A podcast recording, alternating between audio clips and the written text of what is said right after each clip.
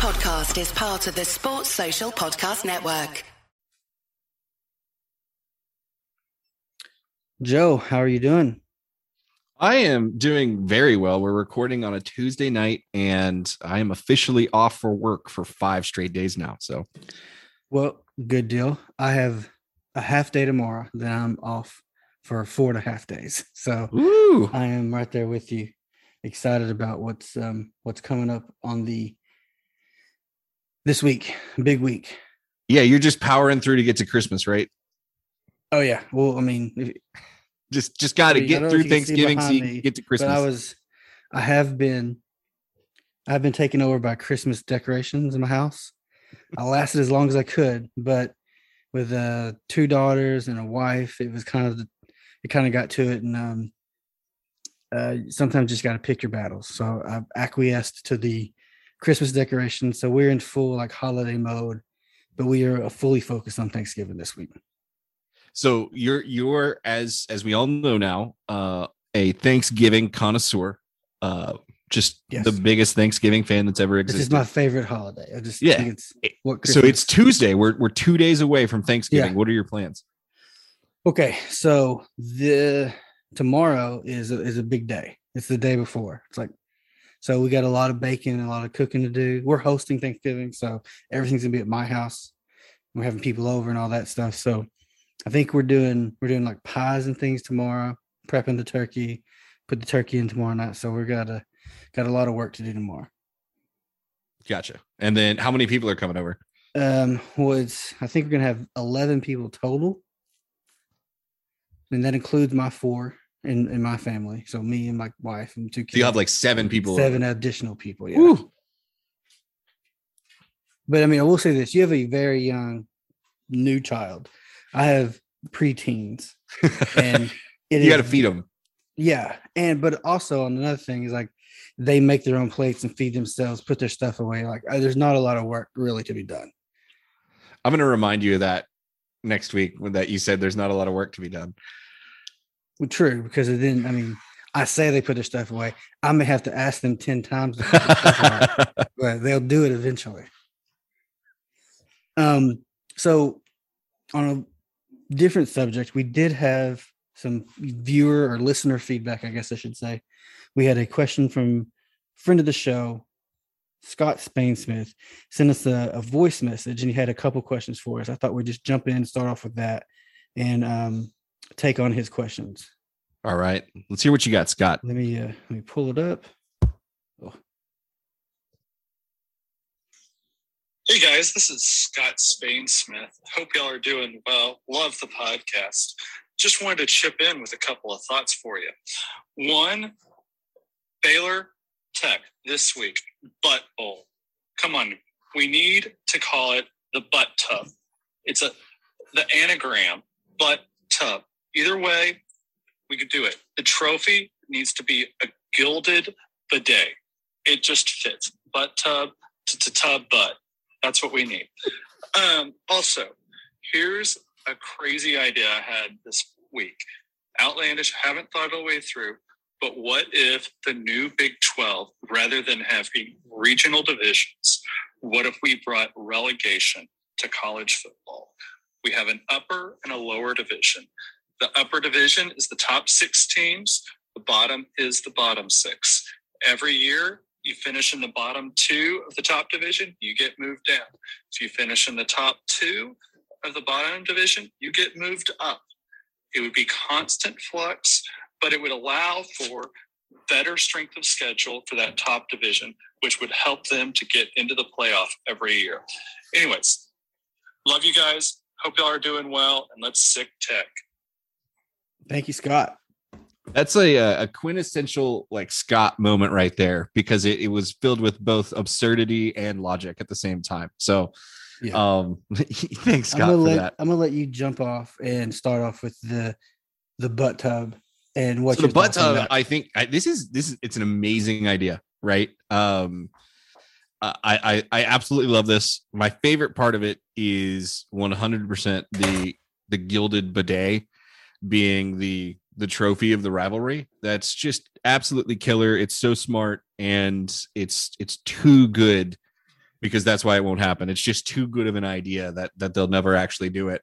Um, calling it the butt tub also i feel like we could bring in like soaking jokes into that as well so you know Yeah. hey uh we could we could figure it out but no that's that's absolutely amazing um that's a great one what do you think about the the butt tub idea matt Yeah, I'm with you. I love the butt tub. I love the butt bowl. I wish they would. There's no trophy. There's no anything, and this is one of those. I mean, it's B U T T. It's just like it's begging for irreverent celebration, and so if you even take that like Scott's idea and take it a but, a, not a butt, a bit further and do the butt tub, it could be it, I mean, it could just rise up the ranks of college rivalries, in my opinion.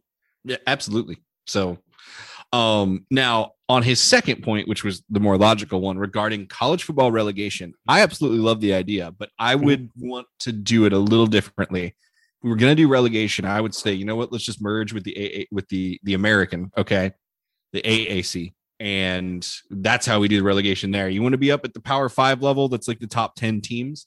And then, you know, the Kansases and the Texases of the world have to go down into the AAC the next year and Cincinnati and Houston can come up. So sorry, Kansas and sorry, Texas. Since you're the, the two worst teams this year, you would go to the AAC. That's how I would do that one. Yeah, I would. I was. I thought about this one beforehand. I. I think I'd, I'm right there with him, and I would do. I would do probably college football, like FBS promotion relegation. You could get us five Power Five conferences. There's five Group of Five conferences. Just match them up. Um, SEC, Sun Belt, ACC, Conference USA, Pac-12, Mountain West, Big Ten, MAC. and Mhm. just do constant movement, con- like he said, constant flux. And then it just makes it more interesting if you're talking about, like for this year, you would have Houston and Cincinnati, who are kind of Big 12 anyway, would be promoted to the Big 12. And then, like you said, Texas and Kansas would be going to the AAC. Yeah.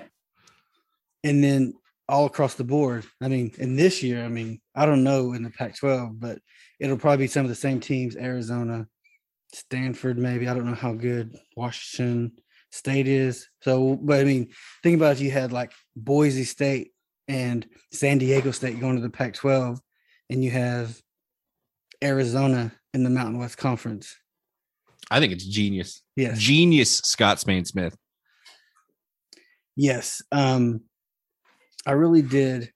I'm glad he sent that in. Scott's a good friend of mine, and I really do appreciate feedback from all of our listeners, and especially uh, especially Scott. Um, so what do you think about just jumping in and talking about this Kansas game we just Kansas State, I'm sorry, that we just um had in front of us? And I was interesting to know like how your viewing was while you watched it and what the uh what your thoughts were. So that was one of the toughest football games that I've ever I've ever watched. Like it was just both teams were out there just hitting each other. Um it was a blast to watch. I have nothing but respect for the way that Kansas State came out and played. I said that, you know, I expected them to play fundamental annoying football and then they came out did that but added an extra level of effort to it. They wanted this game. They really did. So very impressed with Kansas State, but even more impressed with Baylor to be able to go on the road in that environment against a team that really wants to beat you and is capable of doing it and going out and just gutting out a win. Yeah, Yeah, and it was it was intense and it was just a really physical game. And I think you tweeted afterwards, like you, you know, you hurt. You know, I I feel it after Yeah. watching the game. Like I feel like I've been in that mix just because of how tense it was. But I think it got to a point for me. I think when we got up and we we kind of kept that distance, kept them at arm's length. I got to a point where like, okay, I, I'm pretty confident we're going to win this game. I'm not really concerned at this point that we're going to lose.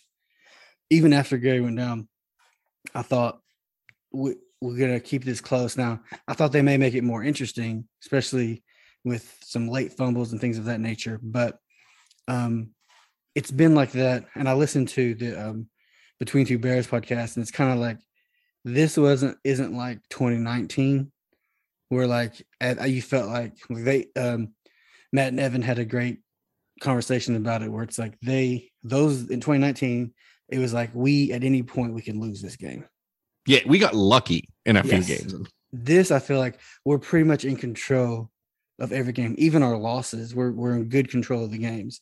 I mean, we play the best team in the conference and we lose by 10 and play horrible in the first half. Mm-hmm. Our we, we do a clunk against TCU, our rival, on the road after a big win, and we lose by two. Yeah, and we we have the we have the ball at the end of the game, driving to win it. Yeah, a, a mental error makes uh, you know because you're right. We have the ball driving. We should have won that game if it wasn't for like a, a mental error to yeah, one play. give the ball up. So yeah, so I mean, really, it's like it, even in that game, I was driving home listening to that. I was fully confident, like, oh, we're gonna go out and kick a field goal and win this game. Like we're gonna win 31-30. I had no doubt in my mind. It didn't work Mhm. out that way, but I couldn't say the same thing in 2018. It was like, oh, we're totally gonna lose this game.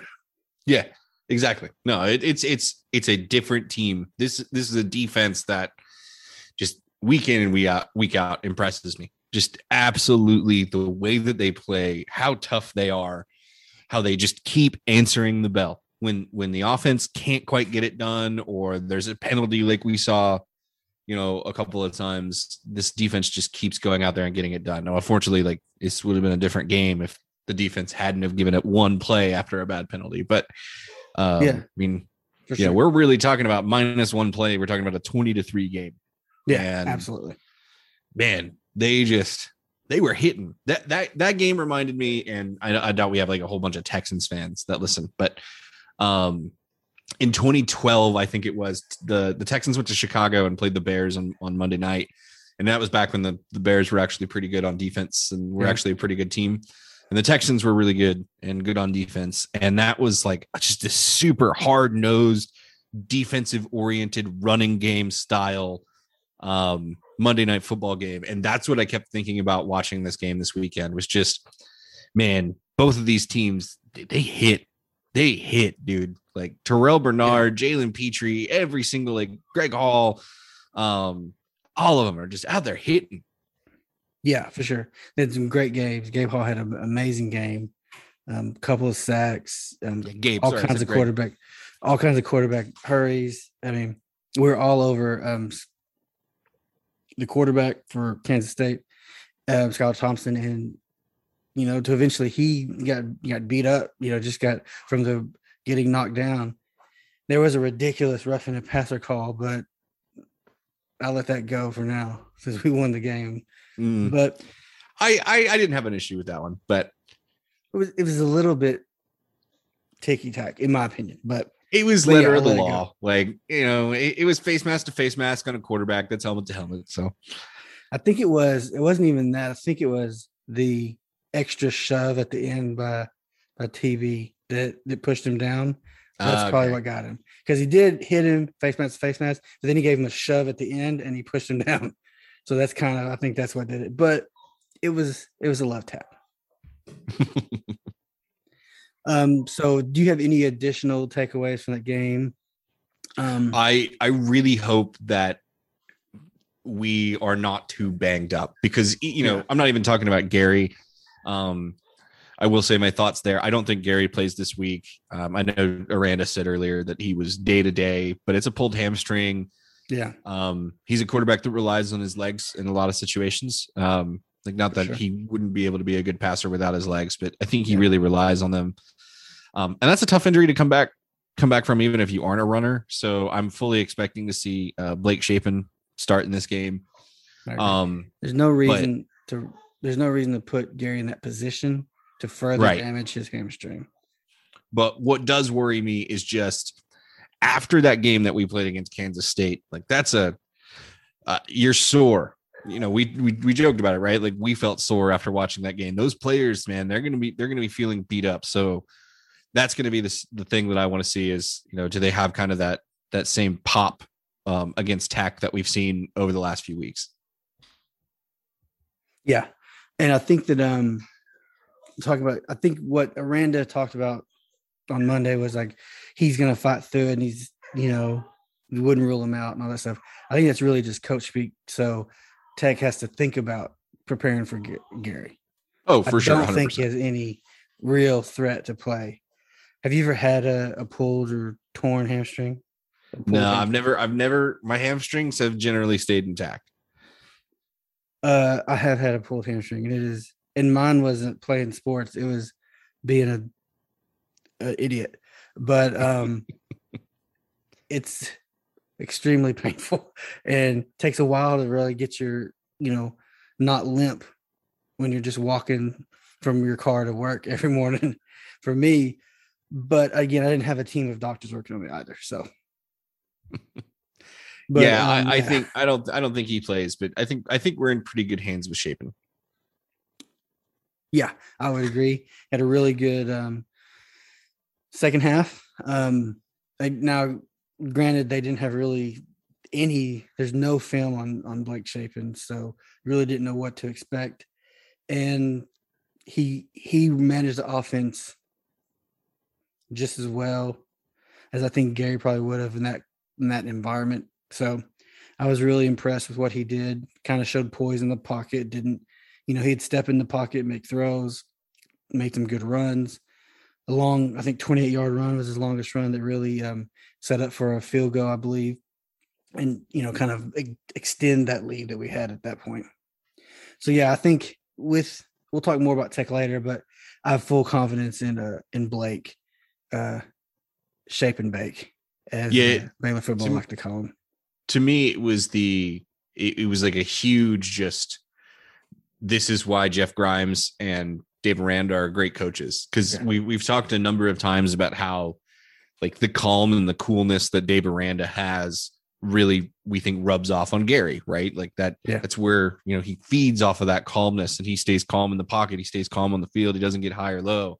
And I got that out of Shapen too. Like yeah. a redshirt freshman going in on the road in Manhattan um, on senior night against a, a, tough defense, and he went out there and he was not shaken at all. Um, and I give a lot of credit to Dave Aranda there for for allowing him to you know have that level of confidence.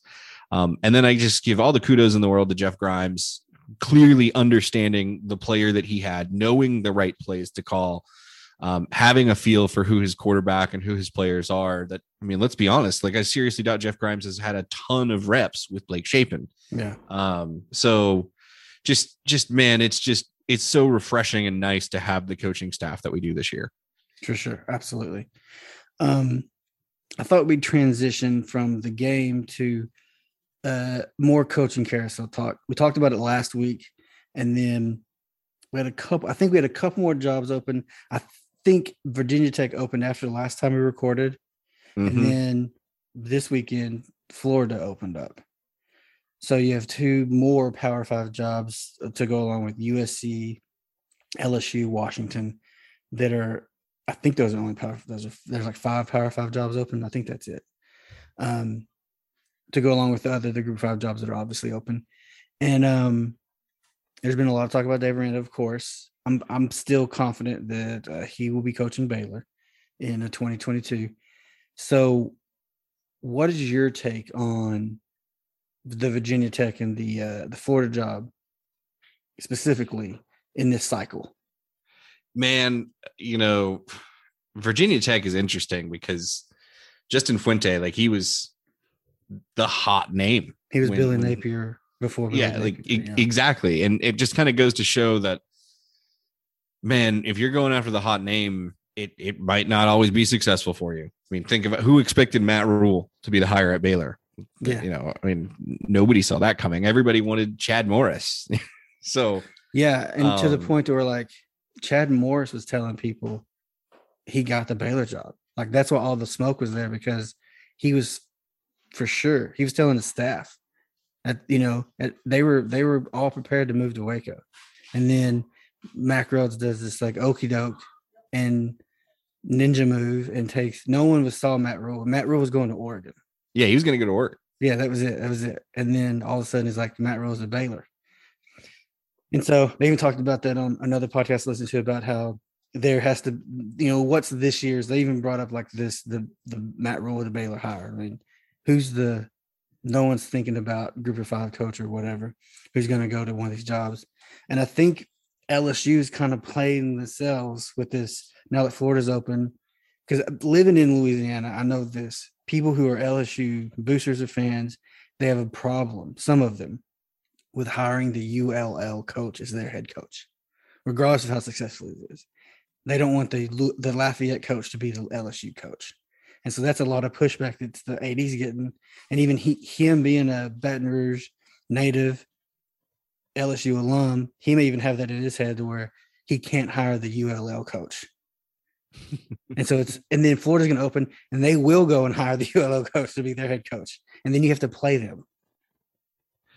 Yeah, like Florida is just really interesting to me because you'd think that they'd be really good. They're the SEC team in arguably the, you know, by some metric that you could hear like either like first to fifth best state to recruit in in the entire country. Yeah. And they they can't seem to produce one consistent really good football team out of Miami, Florida State and Florida.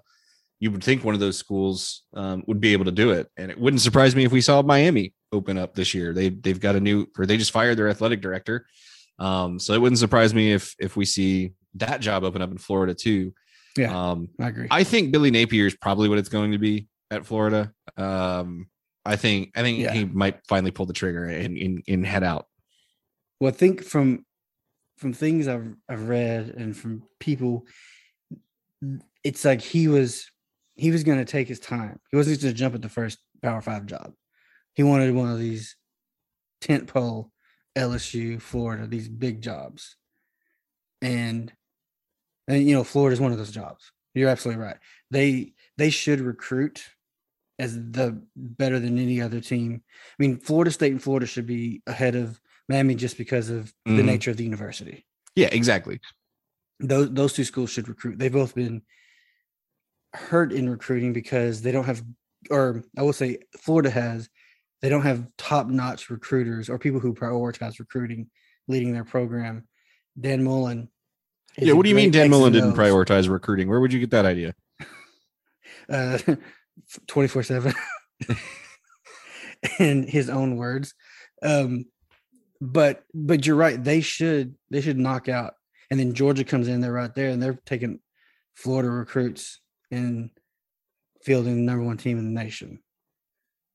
So it's like the thing with lsu is unlike florida they have no competition. They're the only power five program and kids are raised here to be lsu tigers.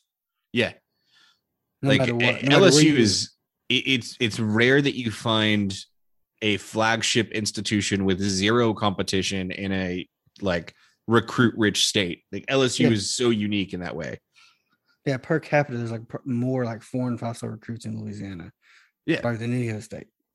It's a small state with tons of talent. Yeah, there's just talent. It's amazing that you can look at LSU's roster and their best seasons and just so many of the it's not like you're looking at Texas, California, and Florida kids that are coming there. It's it's Louisiana kids that are on those teams. Yeah, and so even look at their like the last three coaches that have won a national championship. You know, Saban, Miles, Orgeron, because because it's that type of program. You get the right. You don't even have to be the right guy. Orgeron kind of lucked into coordinator hires and things like that, and and he's a great recruiter. So they brought in all this talent, and they had the probably the best college football team ever. And you just got to not screw it up. That's pretty much all. In LSU, it's all you got to do is not screw it up. So so you're you you have connections there. Like you're a Louisiana guy. You're not too far from Baton Rouge and and you know people there.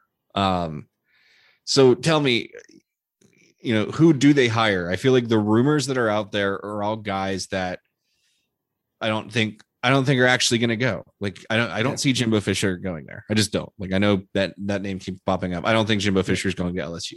Um, I don't think Dave Aranda is going either, uh, No. as we've established. And the other name that's been really hot that we've heard is Lincoln Riley. Like that's the big smoke around it name, but I just I just don't see that happening. And then I think like Mel Tucker, right, was another name that we heard. Well, he just got just the most money um Yeah. To stay at Michigan State. So Yeah. who realistically does LSU get? I think right now, I mean, now Scott Woodward is is uh as Steven Godfrey like to say, he's a certified gangster. So like as an AD, he could pull a rabbit out of the hat and someone we don't even talk about, and they could be announcing as the next head coach of LSU. I'll set that aside because I don't know who that could be. Um, I think the Mel Tucker got a big push just because it's Saban connections, and Scott Woodward does think very highly and loves Nick Saban. And then Jimbo for sure because they are friends. He hired him at A and M when he was AD there, and I think he's he's put a lot of a big push on Jimbo to come to Baton Rouge. I just don't think Jimbo can. Even I, I think he may, he may want to. He loved his time in Baton Rouge by all accounts. He has a lot of friends still in Baton Rouge from his time at LSU, but you can't go out there and be I am not going to leave Texas A&M. I have ranches. I love it here. I'm going to stay here. I'm going to finish my contract, and then turn around and just lie to all the media and all your fans. I mean, it just it's just a bad look Yeah, it's one thing for. Saban to do it in the NFL. It's Yeah. different to do that at the college level. because college media is different. They you see him so much. It's just a different. I mean, I don't think any coach can do it. That's why I don't think Mel Tucker's probably not going because he's kind of made the like, I didn't come here to pass through. I'm here to to build something. You know, we just saw this this week or today. A matter of fact, um, James Franklin he agreed. Yeah, to James Franklin staying. contract extension. And so I think for LSU to answer your question, I think Napier was on the list, but I think there was pushback from boosters for what I said earlier. And so Aranda from people who are close to the program is has not been mentioned by anyone there. They've no one's mentioned as a serious candidate Dave Aranda. Bill O'Brien has been talked about. So, and then even Rece Davis on their pod, college football podcast, he said Bill O'Brien's going to be the next coach at LSU, and he's an Alabama grad with connections to Alabama, where Bill O'Brien's the OC right now. So, I could see that. I could see Bill O'Brien getting hired. God, And that would be, people that would be LSU, hilarious. As a as a will be- Texans fan, that would be hilarious. Well, I I I think you have to look at yes, you're right. Um, people are going to look at his time as a Texans, and they're going. to I've heard this. He was a good coach. He was a bad GM. But my pushback is, as a college head coach, you're both. Yeah, So exactly. you can, you are the GM. And now he did do good at Penn State. He they were in a, a bad situation, similar to where Baylor when Matt Rhule stepped in, and they were very successful for what was all going on. Kids were leaving, you you know, with no penalty, transfer play immediately anywhere they wanted to go. He had to recruit his players to stay, not get, and they you know made bowl games and were competitive. So I think he's a good coach. I do. Um, I just worry about that lingering effect of the Texans on him and his time there, which he had good seasons. He had a 12 and 4 season. He had multiple double digit win seasons. I mean, I do think he's a good football coach.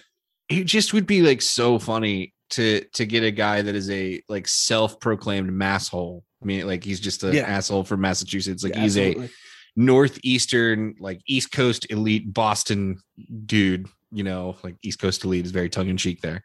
Um, but like he's a Massachusetts guy, and just imagining him going and recruiting Louisiana is hilarious to me.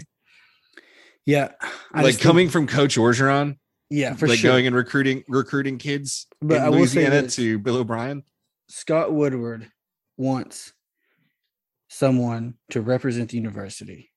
He didn't like the whole Coach O shtick, the whole like from the bayou, I'm one of you, because you do represent the university, and they're going through all kinds of other turmoil Right. in Baton Rouge with Title IX stuff and lawsuits that we are both familiar with from our be it fandom with Baylor. So you want someone like Matt Rhule, who was a New Jersey from New York, from Pennsylvania, to come to Waco, Texas, to kind of focus the program.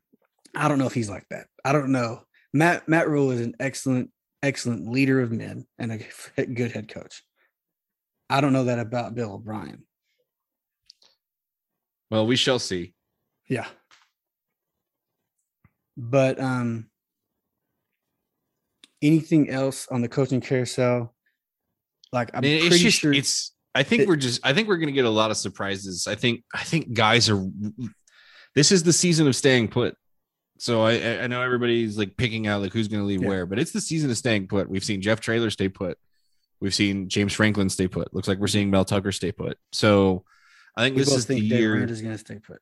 Yeah, I think Dave Aranda is going to stay put. I th- I think that's probably why Bill O'Brien's name is there because he's an offensive coordinator. Yeah. Um, and I think like the name that I've seen for SMU, if Sonny Dykes were to leave SMU and and, and go I to think TCU, he's leaving. He, I think that's yeah, I think I think it's kind of a done deal at this point. But Parker um, Stats Award, like he called that like the like the next day. He's like yeah, he from his context is like he's gonna go 30 miles.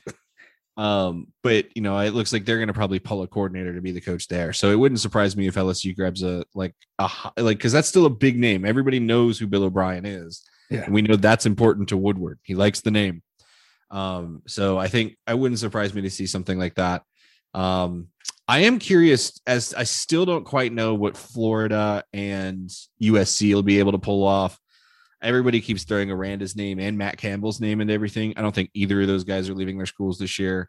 Um, so being a Florida and being a USC um, and having the fan base that they do, there's almost an expectation that they get they're going to get a hire that's going to make them feel great. Um, and it's it's you know the best thing in the world. Uh, but I just don't know if they will. And then we haven't even touched on Washington. Um, so I think it's just it's not a great time to be Well, a, a program I with think expectations. Napier's going to Florida. I'm I'm I'm pretty confident Napier's going to go to Florida.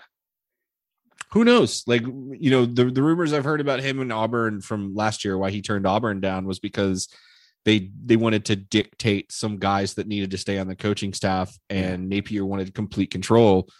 I mean, Yeah. Florida might be just as arrogant to try the same thing. Napier might turn him Napier is a total Sabanite, and he wants complete control of his program. Mhm. yeah. Absolute control. That's that's that's true. So I mean, there's there's there's there's a lot of this just staying put going on, and I think there's a reason for it. Is guys are realizing that you might be able to go make an extra million dollars somewhere, but you're going to get canned in three years if you don't do everything perfect. What the reason I think Napier's going is because he's done this like two cycles. Like he gave, he turned down allegedly. I mean, I don't know how much interest Baylor had actual had in him. He was rumored to be interviewed for the Baylor job. He was definitely like Mississippi State thought they hired him. They thought they had him last year. Turned down Auburn, South Carolina. Three SEC jobs. He decided to stay. At some point, you have to make the move, or people won't will stop calling. Right. So you, you eventually you gotta like you don't want to be. This is not probably something that you're familiar with here in Lafayette. You don't want to be like Mark Hudspeth and wait too long, and then you get fired from ULL. So that's you don't want to do that. You eventually you got to move on, especially if you're an up and coming coach like that. But what do you think about us um, jumping into our picks? let's let's do it. Okay, so now I did want to go over this. I've been keeping a tally of our picks over the course of the year, Okay. and you you had a great day- great week last week. Like you nailed pretty much everything except for SMU and TCU. Um, not me, not so much. Uh, previously we've had like we've gone back and forth with like great weeks and bad weeks. Currently, I'm just three games ahead of you. Oh, Makes this week a little bit interesting. So it's 53 and 40, and you're uh 50 and 43. all right. So, So- hey, that means if you listen to us, you will have one more bets than you have lost. True. True. Absolutely. So with that being said, let's let's jump off into this week to get picks. And um it's a great week of football just because not just for the Big 12, but college football in general. It starts, well, it's going on right now, but Thursday, Friday, Friday, we have a ton of games. Then a Saturday, a great slate. So this is why Thanksgiving is the best holiday. anyway, um, the first game we have a Friday night game. Kansas State travels to those sad Longhorns in Austin. This is a Friday afternoon game. Friday afternoon, early game. Friday. It's like 11 a.m. on Friday on Fox. Um, Texas, for some reason, is uh, favored by three points. I guess that's just the home field advantage. Um, is all, and maybe the quarterback issue. Maybe the Kansas State plays into that, but um, they are favored by three points. Um, is Texas? Do you think Texas is going to really drop a seventh straight game? So Skylar Thompson not playing is a Yeah. really big deal. Like he's Yeah. he's not just a really good quarterback, he's the heart and soul of that team. Um and I don't know how you replace a guy like that. I really don't. All of that being said, uh, Kansas State is going to win this game because Texas is hot garbage and is going to finish ninth in the conference this year. I have full faith in Kansas State to win this game outright. So I'm taking KSU win. Uh, I'm going to go the other way. Um, I just can't. I've said this probably every week. I can't wrap my mind around so many straight losses. I think they'll find a way, like you said, with the quarterback issue with Kansas State. The I'm going to bet on Texas to cover the three points and win. Take I'll, I'm going to take the three points. I think they'll win um, by probably by three points. Probably just right there, but um, I just think they're going to end up. What are they now? They got what seven losses, The yeah, four and seven. Four yeah, and so I seven. think I think they'll finish five and seven, but hey, it's better than four and eight. yeah, I'm I, I'm I'm got my fingers crossed for four and eight, baby. So uh, uh next up we have another Friday game, uh 3:30 p.m. on FS1. We have uh, TCU heading to Ames, Iowa to face off against Iowa State. Iowa State is a 14 and a half point favorite. Um trying to I guess right the ship a little bit here after uh, Yeah. what two straight losses now to Texas Tech and Oklahoma. Yeah. Um heartbreaking loss to Tech and then had it, you know, had the opportunity to go out there and and tie the game up against Oklahoma and just didn't quite get there. Uh, what do you see going on here in this in this 14 and a half point Iowa State favorite game? Um, I watched most of the Iowa State game, and I hear people talk about Brock Purdy's game, and I just didn't see a, a good quarterback playing football for Iowa State last week. It was like they like he cost them the game, it seems like. And all that being said, I think I think they win, but I think TCU is going to cover the 14 and a half. Okay. I'm I'm going the other way. I think Iowa State covers, and it's because they have Breece Hall, and I think Breece Hall is going to be able to just absolutely run all over them. Yes. Um, Iowa State, they you know they have a strong defense and a good running game, and that's a lot like what Oklahoma State has, and they destroyed TCU.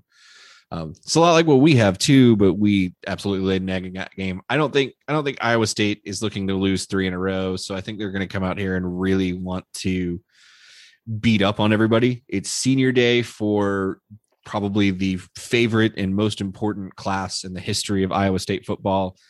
Um, you know, Breece Hall, Charlie Kolar, Brock Purdy, all those guys. This is their their last game um, in Ames. So, you know, I agree with you on the Brock Purdy stuff. I think he reminds me a lot of how we felt about Charlie Brewer for a little while, right? Like he just Yeah. was he was so tough and he was the quarterback at the time of when we were like, oh, are we going to get good again? Um, Yeah. So we had this kind of like respect, but he didn't have that kind of fall that that Charlie Brewer had. Um, I think I think he's so similar to Charlie Brewer in a lot of ways, but he's a big winner at, at Iowa State. It's his senior day, um, so I think I think he'll probably perform a little bit better. So I'm taking TCU to or Iowa State to to cover this.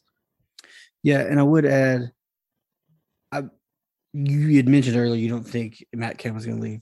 I think there's it's there's a less than zero chance he leaves. Yeah. Um, just because this is like you said, all these seniors coming back, the the best senior class from a Big Twelve championship game team, and you're gonna your best case is seven and five, right? I mean, that may be like that's this is our this is as good as we can do at Iowa State. Eight and four. So this is the best players so far. He's recruiting at a different level than than he has before. True. So I I don't know. That's my other thing with him is he's done the hard work, and now now the now you get to kind of reap the benefits of of all the hard work that he's done, and you're starting to get four stars to come to Ames, Iowa, and you're gonna leave before you even see what that's like. I don't know. I just don't see it. All right, next on the docket, Cincinnati travels to East Carolina to take on the ECU Pirates. That's the Pirates. That's right. They they are. They're the Pirates. Okay. um, Cincinnati is. See, I like this line. It's a. This is more palatable than what we've been seeing out of uh, Cincinnati lines. It's a 14 point favorite. Friday, 2:30 on ABC. Um, I'll start with you. What do you think about um, the Bearcats? Uh, I think Cincinnati covers this one. I, I, you know, I shot my shot last week to predict that they would, uh, they would lose to SMU and kind of their clunker game. Um, they very much did not lose that game. Yeah, I was right there with you. Um, so yeah, I think I think they'll come out firing. Uh, this is a 14 points. This is not that not that much for Cincinnati yeah. to cover. So they'll they'll close it out, get their undefeated regular season, and and try not to have a letdown against uh, Houston in the, the conference championship game. So yeah, they'll cover this. I agree. Um, I like this line better because I think they're going to win by more than 14 for sure. But it's better than having those 21, 25, 28 points where it's like, that's just a lot of points to, to win by. But I agree 100%. Alrighty. So next up we have uh yet another Friday game at 2:30. This one on ESPN. South Florida heads to Central Florida. So in-state little rivalry here. Um so this I love this matchup because this is interesting because I think it was South Florida that blocked UCF from being able to get into the the Big East a mm-hmm. while back. And then now, uh, after the Big East went away, UCF is the one that's going to land in a power conference, and they get to look back and point at South Florida not being there. Um, but UCF is a 18 and a half point favorite um, over the over South Florida. What do you mm-hmm. see going on in this one, Matt? Um, I think UCF is going to win and cover the 18 and a half. Um, USF, uh, they're not a good football team. They're kind of rebuilding mode with um, their situation there. Um, these teams don't like each other. This is like a real deal. Like they call it like the war on I four, I think. So it's uh they don't like each other. UCF is is head and shoulders the better team, and they'll just take care of business and um, take out their rivals from Tampa. Yep, hundred percent agree. All right, moving on to Saturday. University of Houston travels to UConn to take on the fighting Jim Morris. UH is a 32 point favorite. Um, that's a big number. How do you think um, the Cougs do? So UConn is really, really bad. Just yeah. really, really bad. And Houston is is really good.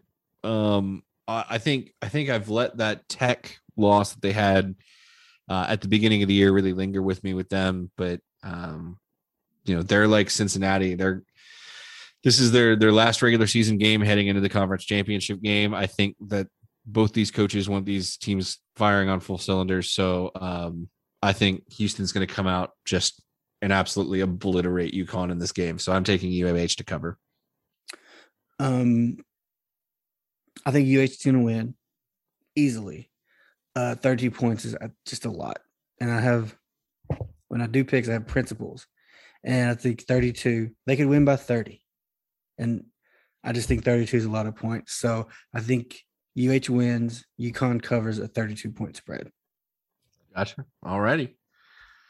Uh, next up, we get uh, the West Virginia Mountaineers, maybe with their toughest test of the season, uh, as they head to Lawrence, Kansas to fight the Longhorn beaters themselves, um, the Kansas Jayhawks. So we have the matchup of the last two teams that have beaten Texas this year. Um, West Virginia is, and this is the craziest line I think I've seen all year. Yeah. Is only a 15 and a half point favorite to, to beat Kansas.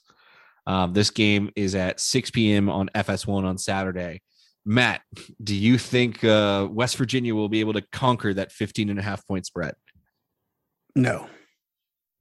So I'm, I've been impressed with Kansas the last few games. Um, they took TCU down to like a you know late field goal for them to win. It was 28-31. Like you said, they defeated Kansas. I'm not sorry. They defeated Texas. I get those two teams confused. I they defeated Texas the week before, so I think that um, I think West Virginia definitely will win the game. Um, but I, I like what Lance Leipold is doing in Lawrence. I think it'll be closer than the 15 and a half. All righty. Um, I disagree, and Mm-hmm. I'm going with our golden rule, which is True. I'm no matter who they're playing, you take the points. points against Yes. Kansas. So I'm taking the 15 and a half uh, West Virginia to cover. All right. Um, the I guess this would be considered the big game um, on a national level of of the week. Yeah, these the the, last three ABC games that we have, these are big games. These are big have. games. I'm really excited about all three of these next games. Oklahoma travels to Stillwater, Bedlam. Oklahoma State is favored by four. Um, this game is uh, the big evening ABC game. Um, this is an important game for Baylor. Can, if Baylor can do what they need to do, what do you think? Can Oklahoma State finally take care of OU in a bedlam? Oklahoma State will win this game, but That's it's going to be a one or a two point game. That's that's what I think. I think this is going to be Hmm. a one or two point. I think it's that close. Um, just because I, I think Oklahoma State is far and away the better team than Oklahoma, but it's Bedlam. And True. they just don't Bedlam doesn't go Oklahoma State's way. Um, you know, I think it's I think it, Blinken Riley tweeted that um, you know, a big Oklahoma account tweeted that there's been this is the sixth time that Oklahoma State goes into this game ranked higher um, than Oklahoma. And in their history, it's Gundy is one and four, or this is how many times Gundy's gone in ranked higher. Yeah. And he's one and four in his history against Oklahoma when he's the higher ranked team. That tells me they've done it before, but it's Bedlam. So crazy stuff happens for them. Uh, but I still think that their defense um, and the fact that it's at home will be enough to put them over the edge. And I think they might win on like a game winning field goal or something like Oklahoma has to go for two at the end of the game to tie it and they can't. All right. I'm actually going to go with, I'm going to take the points in Oklahoma State to cover the four. Um, I think that, I mean, we've seen Oklahoma up close and personal. We've seen them all year, and they're not Oklahoma, quote unquote. So, and I've, Oklahoma State is a is a better team. I think they're the better team, and I think they're going to take care of business and um, beat them by four points. That'd be great news for us, man. I, Yeah. I'd be down for that. Yes. All right. So this might be, you know, ano- this is another really major national brand game here. And it's unfortunate that it's at what time it is. It's at 9 30 at night on ESPN. It won't have much competition. It'll be the best game of Saturday night if you're up Yeah. that late to watch it. Um, but we've got BYU traveling to Los Angeles to face off against USC. Um, you know, USC not necessarily what they have been in years past, and they're one of the teams that's looking for a new coach, as we mentioned earlier. Uh, BYU, though, on the road, only a seven point favorite in this game. Um, Matt, do you think uh, the Cougars have enough to pull this off? Um, yeah, USC's not good. Um, BYU is top 15 team in the nation. They have already taken out three Pac 12 South teams this year. Um, and they're going to do the same. They're going to, I think they're going to win by more than seven. I think they win by 10, um, as a matter of fact. And then I think next week they have Cal and they'll, they'll wrap it up and be 5 and 0 against the Pac 12. Eh, man, I wholeheartedly agree. Uh, I'm taking a BYU cover in this one all day long. I think I have a lot of respect for BYU and the team that they are. Um, their style of game travels, and it's not Yeah. like uh, the Coliseum has proven to be the hardest place to play this year. So I'm taking BYU to cover. For sure. In fact, like this might be a home game for BYU. Yeah, I, I, you're absolutely correct. BYU, like you said, travels, um, and uh, no one goes to USC games. So, Yeah. yeah, so I agree. And then finally, we have the game of the week. The Texas Tech Red Raiders travel to McLane Stadium to take on your Baylor Bears. Baylor is now. This is this morning. I did this. They were a 14 point favorite this morning. That may have shifted. I don't know. Um, it's 11 o'clock on FS1. Um, and like everyone has said, Baylor's a tough team to beat at 11 a.m. in, Uh, at home. Yeah, I think I think the line actually has moved by a half point. I think I looked at it earlier tonight. It was 14 and a half for Baylor now. Um That means money's coming in on Baylor. yeah, money's coming in on the Bears. And man, Tech is 6 and 5 and they have like a really cool signature win against Iowa State who is what 7 and 4 or something like that now. Um so maybe not as signature as people would have thought at the beginning of the year, but I still think Iowa State's really good. Um, man, they got shut out last week against Oklahoma State, and I really, even without Gary Bohanon starting, I, I really don't think Gary's going to start. I think we'll see Blake Shapen. I think we're going to be able to run the ball all over him. Um, you know, like you said, we're we're undefeated at 11 a.m. at home, and Yeah. we're just undefeated at home in general this year we're we're a different animal in McLane, so I'm not too worried about Baylor covering these 14 points. Uh, so I I told the I was on the Talking Tech podcast uh, earlier, and we were talking about this game, and I think my score prediction here was um, 35-17 Baylor. So Yes. So I am right there with you. I do believe that Baylor will win this game, even with Blake Shapen. If Gary doesn't play and can't go to full speed, I think that um, we're going to run all over the Red Raider defense. I think it's just going to be one of those games that we've seen all year to where we're just going to impose our will, kind of like the Texas game where we just impose our will. We're going to run four, five, six yards at a clip. And then by the fourth quarter, they're just going to be done. They're going to be beat up for three and a half quarters. They're just, I'm, I don't want any more. So I think that's how it's going to go. And like you said, I could see that. I think I want to say Parker from um at Stats of War. I think he had it like 42 to 17, maybe on his um stats. So I, I could see that. I could see 42 21, you know, something like that. Kind of similar to the West Virginia game where it's like 42 20, 42 24, something like that. Yep, totally agree. Um, you know, I think this is this is a big deal game. I think it's going to be an emotional game. It's Mhm. senior day for honestly one of the most important senior classes that we've ever had. Um, we get to see a guy like Jalen Pitre, for example, be honored. We get to see uh, Terrel Bernard get honored. Um, just so many guys that have been through so much at Baylor in their time here. It's going to be a really special day for all of them. Um, and I, I can't wait for each of them to get their name called as they run out of that tunnel for in, in McLane Stadium for the final time. Um, and on top of that, it's an opportunity for us to win 10 games. And that's a big deal. Like, Yeah. you know, not everybody gets to do that regularly. And I think it'll be the sixth time in 11 years that Baylor has won 10 games. And that thinking of who this team was when I got to Baylor in 2006 and we lost to Army Yeah. um, and Washington State. And, you know, it was a, you know, well, it was Kansas was a different team at that time, but, you know, having it be a big deal that you beat Kansas.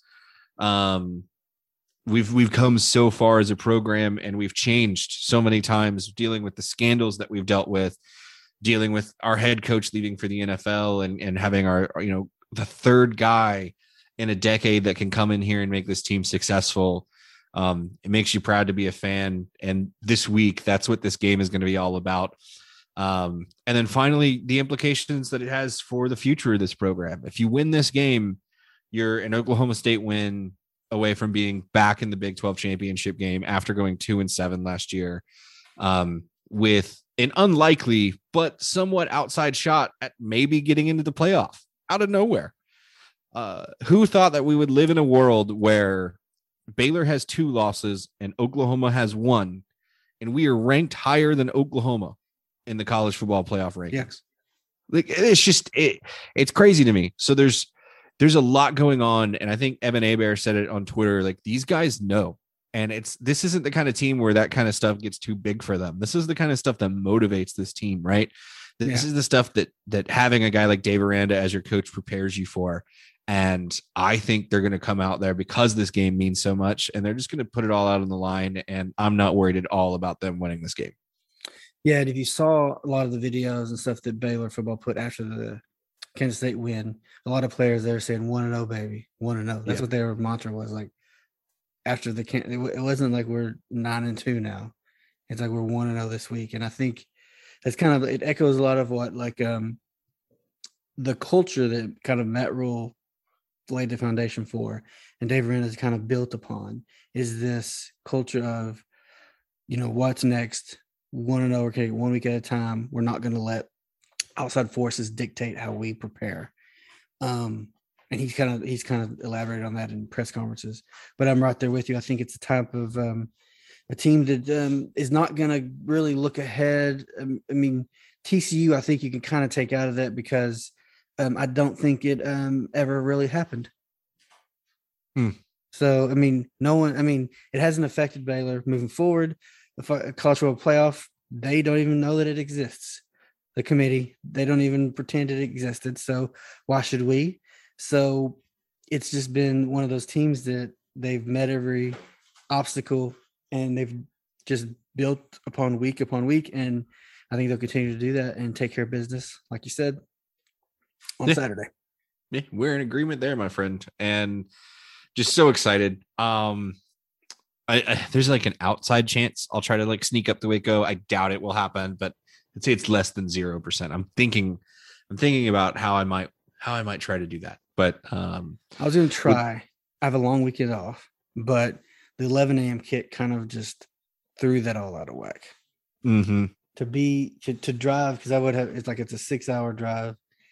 That's kind of rough to do for an 11 a.m. kick on a holiday weekend.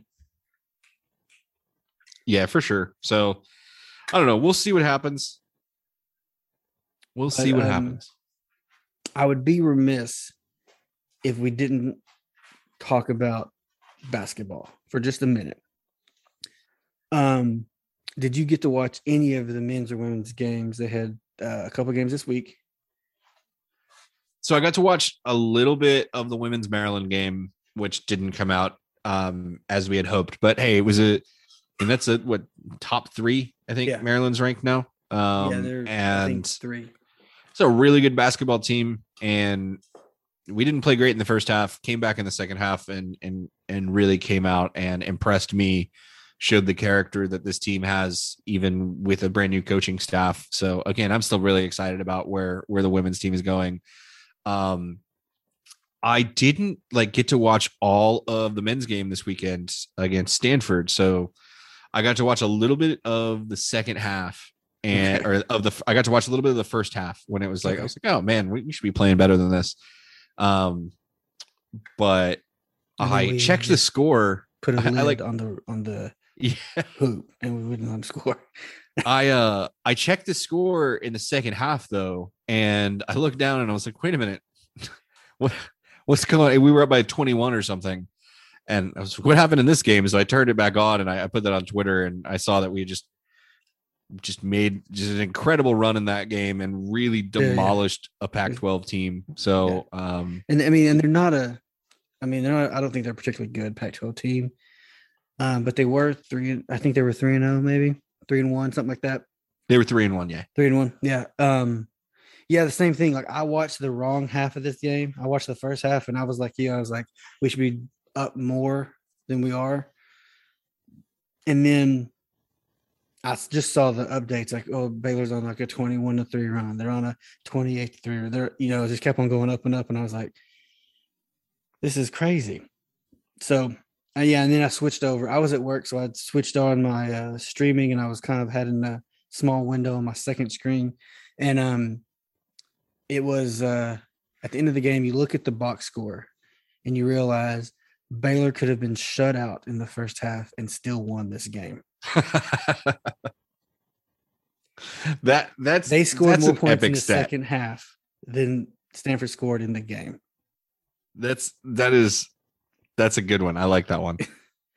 So uh so yeah, we got to they have some um games this week. The women play let me pull it up here. On Thursday, they play Fordham. Think they're in the I guess the Cancun Challenge. Yeah, they just I think they flew out today for Cancun. So they um yeah. Thursday they play Fordham and then on Friday they play Arizona State. And then Houston on Saturday. So we got those games um coming up for the the women's and that should be a good those are some good teams kind of measure yourself how you are um, in this new program under Nicki Collen um, over the holiday weekend. And I believe the men also play Arizona State this week. I'm pulling up their schedule right now. So on, nope. I love this ESPN app. Okay. So Wednesday, we play Arizona State, and it's there in the Bad Boy Mowers Battle for Atlantis is the uh, tournament this weekend. And then tournament we've won before. yeah, they're playing. Um, and then I think, yeah, I'll just go to the end of the week. So then on Thursday, they're going to take on Arizona State. I'm sorry, Arizona Wednesday. They'll take on Wednesday. They'll take on Arizona State. Yeah, I think they will. Uh, I think they'll thoroughly win that game. Arizona State is not uh, what they have been. In fact, we have an Arizona State player on our team, so Yeah. uh, I'm not too worried about that one. That could be that's like the uh, the Baylor at a challenge. The Baylor, Yeah. Arizona State.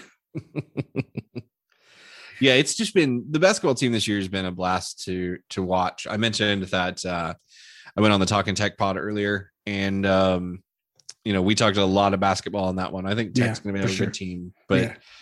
but man, I am stoked to watch this. So um, we'll play on Thursday, no matter what, because the uh, the Battle for Atlantis has like a winners bracket and a consolation bracket. So even Yeah. if the unthinkable happens and we lose this game, we'll still have two more games to play. Um, Yeah. But I fully expect to happen what happened last time we were in the Battle for Atlantis, and that was me at my wife's parents' house for Thanksgiving, which we will be there for Thanksgiving this year Okay. and we were playing Michigan State in the Battle for Atlantis, and I think it was the semifinal that year um, on Thanksgiving. And I had like I was like had my phone under the table, like sneak watching it on mute. My father and my father in law saw and was like, "What you using your phone on Thanksgiving Day, huh?" I Oh, was like, "Man, you don't get it. We're playing Michigan State." um, so I fully expect the exact same thing to happen, no matter who we end up playing on Thursday.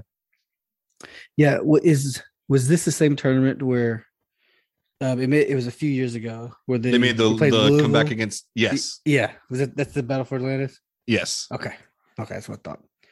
Yeah, no, that's a great tournament. I love when they're in that tournament. And did you see the announcement for the uh the some tournament or challenge next year? Yeah, in Vegas. November of 22 Vegas. That's a loaded, loaded. I've already tournament. I've already asked for permission to go to that because that's us, Illinois, UCLA, and Virginia, That's and that, that's going to be a fun little group. Yeah. Yeah. I'm looking into that as well. That's been one of those things where it's like, because it's like the week before Thanksgiving next year. It's one of those things like it's, you kind of, if you can, try to make it to that schedule Yeah. to make it to that, especially if you're a Baylor basketball fan, any kind of Baylor fan, that's going to be a great weekend. Yeah, I think it'll be a blast. So I'm I'm hundred percent going to try to make it out there for that. Um, so speaking of Vegas and long shots, they did come out with the college football playoff rankings, the new rankings. Did you see? Did you happen to see them? Did you catch them this uh, evening? I did very much, and as I mentioned earlier, it's it's a strange world. When I looked at that, and I saw nine and two next to Baylor University, and I saw ten and one next to the University of Oklahoma, and we were above them Yeah, in rankings that are driven by let's be honest like mainstream national brand level folks that pick these teams yeah, a two loss baylor ahead of a one loss oklahoma really blew me away being at 8-2 there is Yeah. a non-zero chance that baylor makes the college football playoff with enough chaos it is feasible which blows me away Uh, yeah. So I said this earlier in the year with the playoff. I said like losses don't matter, only wins matter. And the only reason I think that because Baylor, like you said, they're not like a big national, they're not OU branded or Texas branded type of team. Um, but we have two top 15 wins with BYU and OU both sitting there. So that they don't even like I was joking, but really it's like whenever we did lose to TCU, we went from 12 to 13. It's like it didn't even happen. We Right. didn't move hardly at all. And then the next week we beat OU and we jump up like three or four spots. So it's like, Yeah, it was like they forget somebody forgot to tell the committee that we played that week, and I'm cool with that. well, I mean, I just don't think losses. But they had Michigan ahead of Michigan State because losses don't matter. Only Yeah. your wins matter. Take out watching the games. yeah. You just look at score. I mean, so I think that OU doesn't have any good wins. I mean, of all the, I mean, they, they haven't played the best teams on their on in their conference. So they played Baylor and lost, and they play Oklahoma State this this week. So other than that, they have no top. I don't think they have a top twenty five win. So I mean, that's that's kind of they put credence over top twenty five wins. If they Yeah, do, they have true. one. I don't. I don't know if they have one. Looking at No, they don't because they, the they lost to us and they haven't played Oklahoma State yet. I mean, the teams they beat aren't ranked in the Big Twelve. Right. And the, You beat the Iowa State, non-conference wasn't ranked. Nebraska's not ranked. I mean, so that's that's all. That's what it boils down to. I will say this: Arkansas being twenty five is laughable. They're seven and four. The only reason they're twenty five is for Alabama to be in the top four to have a top twenty five win because they just played. There's no reason a four loss team's in the top twenty five. Yeah, they did a good really good job team. losing to Alabama. they lost really well to them.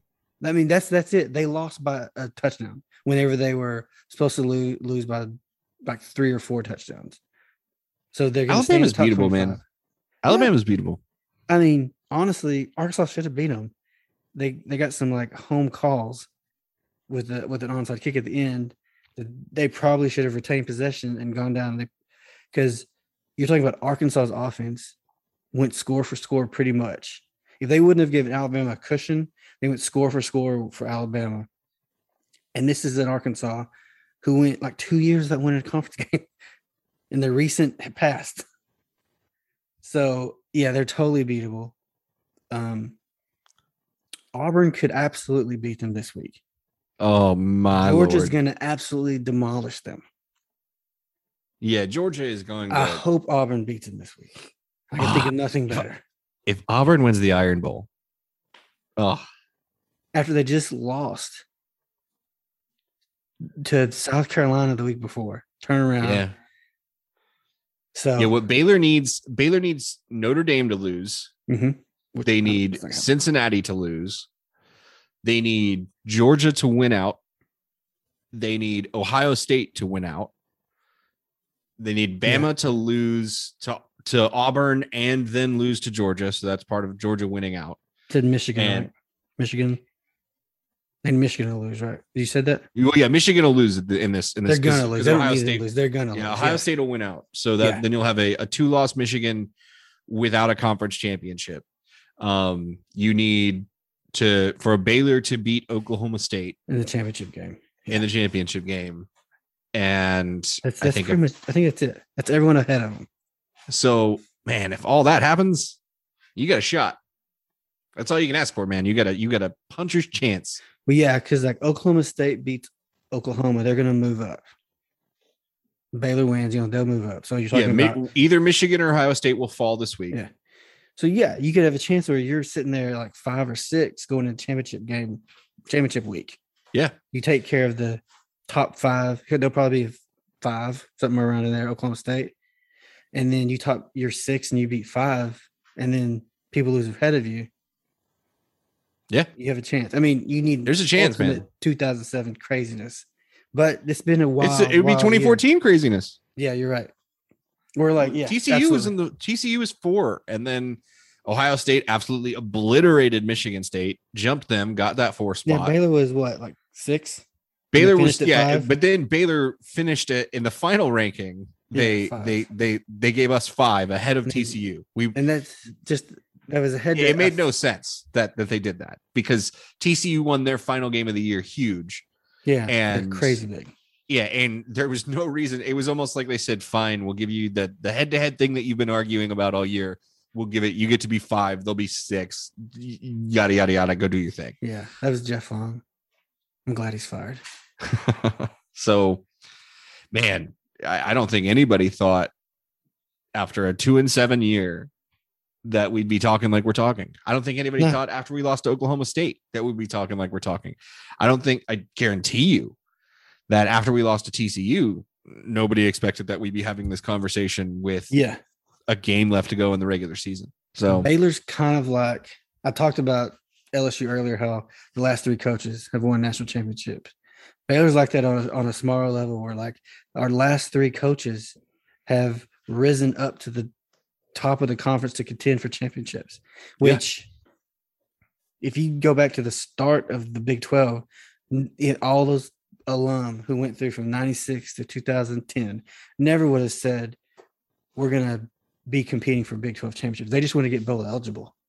yeah, we're we're talking about the possibility that no matter if if we win tomorrow, no matter what happens in Bedlam, Yeah. we're talking about the possibility that our third coach in a decade, Mhm. right?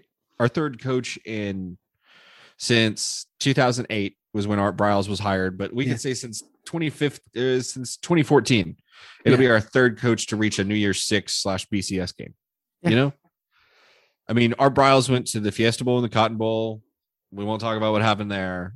Matt Rhule made it to the Sugar Bowl you know so if dave aranda somehow gets a you know an at-large bid to a, a fiesta bowl or a sugar bowl if we ended up winning the big 12 and didn't make the playoff man what a story to tell about this Yeah. program and like what And- baylor is with Baylor. I'm going to assume Baylor's going to retain Dave Aranda with the momentum carried into a New Year's Six bowl bid or a top 10 finish in the college football playoff.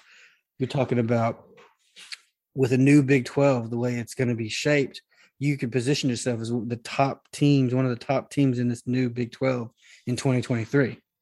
absolutely man it it's it's huge what this school has been able to accomplish. The and it's man it goes back to the really the investment man. This this sport's run by Yeah. money and baylor has gone and put The- money into athletics The recent this is announcements, they didn't announce like a $100 million gift. yeah.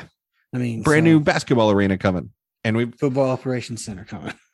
I mean, it's it's a different world of baylor sports fan like i mentioned in 2006 my first year as a baylor fan when i got to waco we lost to army yeah. Well, I think that about wraps it up. Um, this being Thanksgiving week, is there anything particularly you want to be thankful for, and when we head out, as we head out here? So I am specifically, I have one major thing that as a co-host of a pod a podcast called The Bear dad where we talk about Baylor sports. You know, I think it's only relevant to to talk about what I'm most thank- thankful for in the Baylor sphere. My answer to that is Jalen Pitre. Um, you know, think back to where you were in 2016 when everything that you knew and thought about this football program fell apart.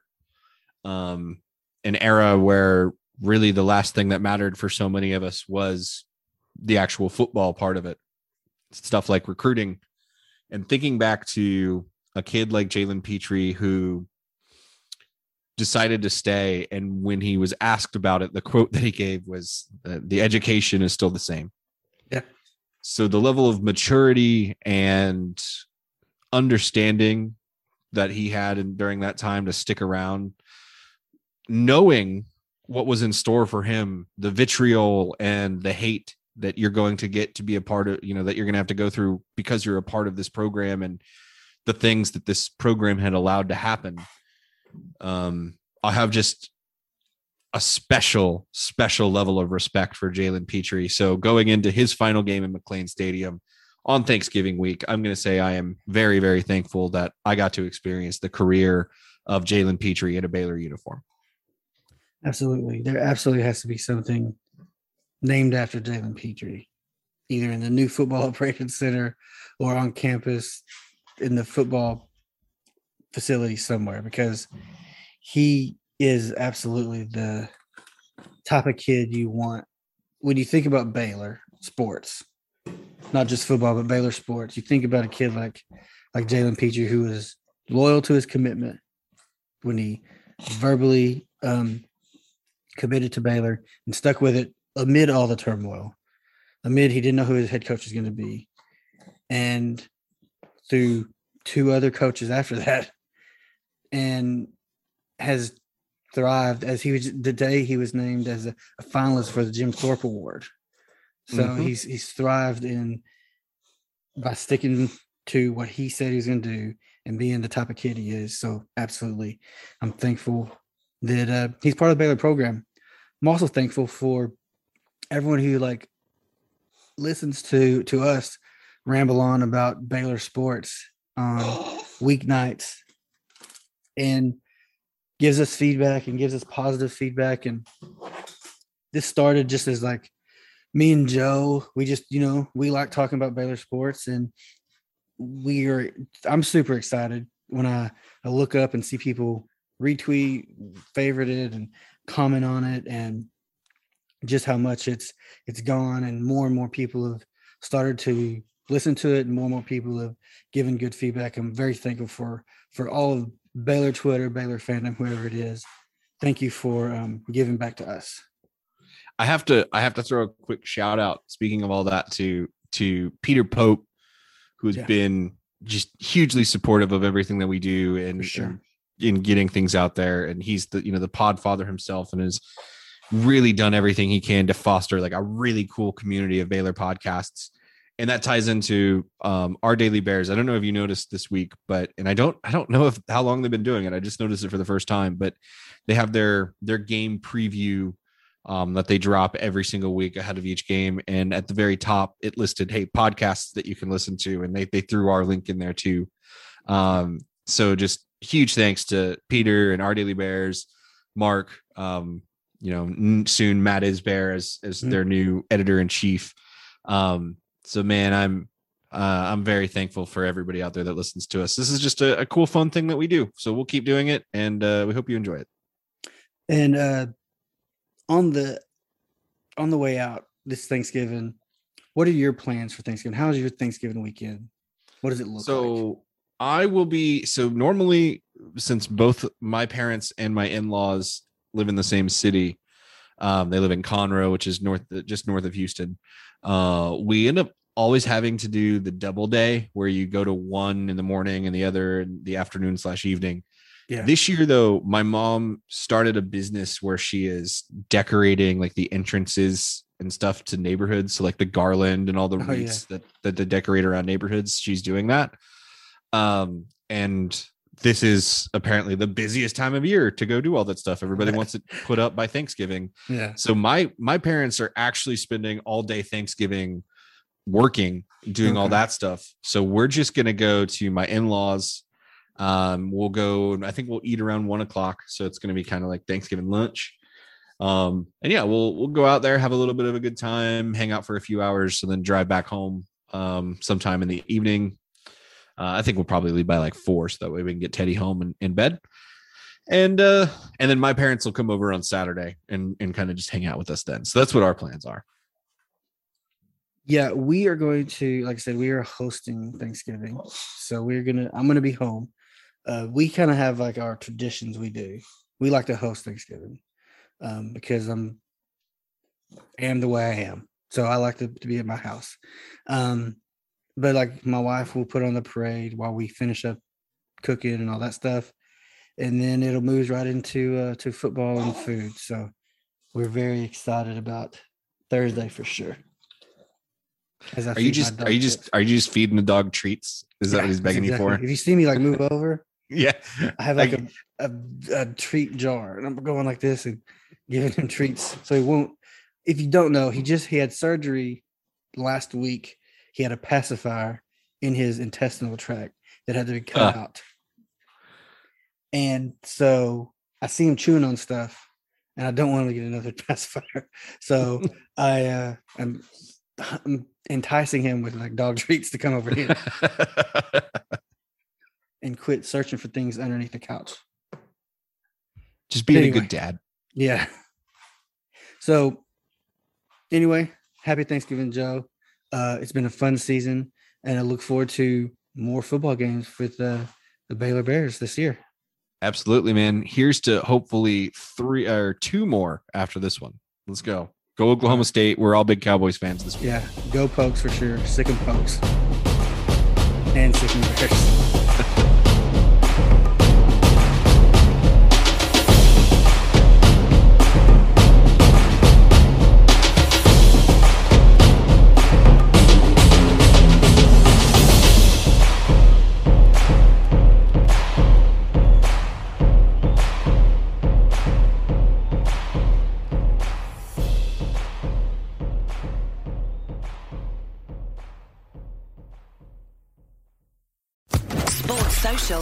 Network.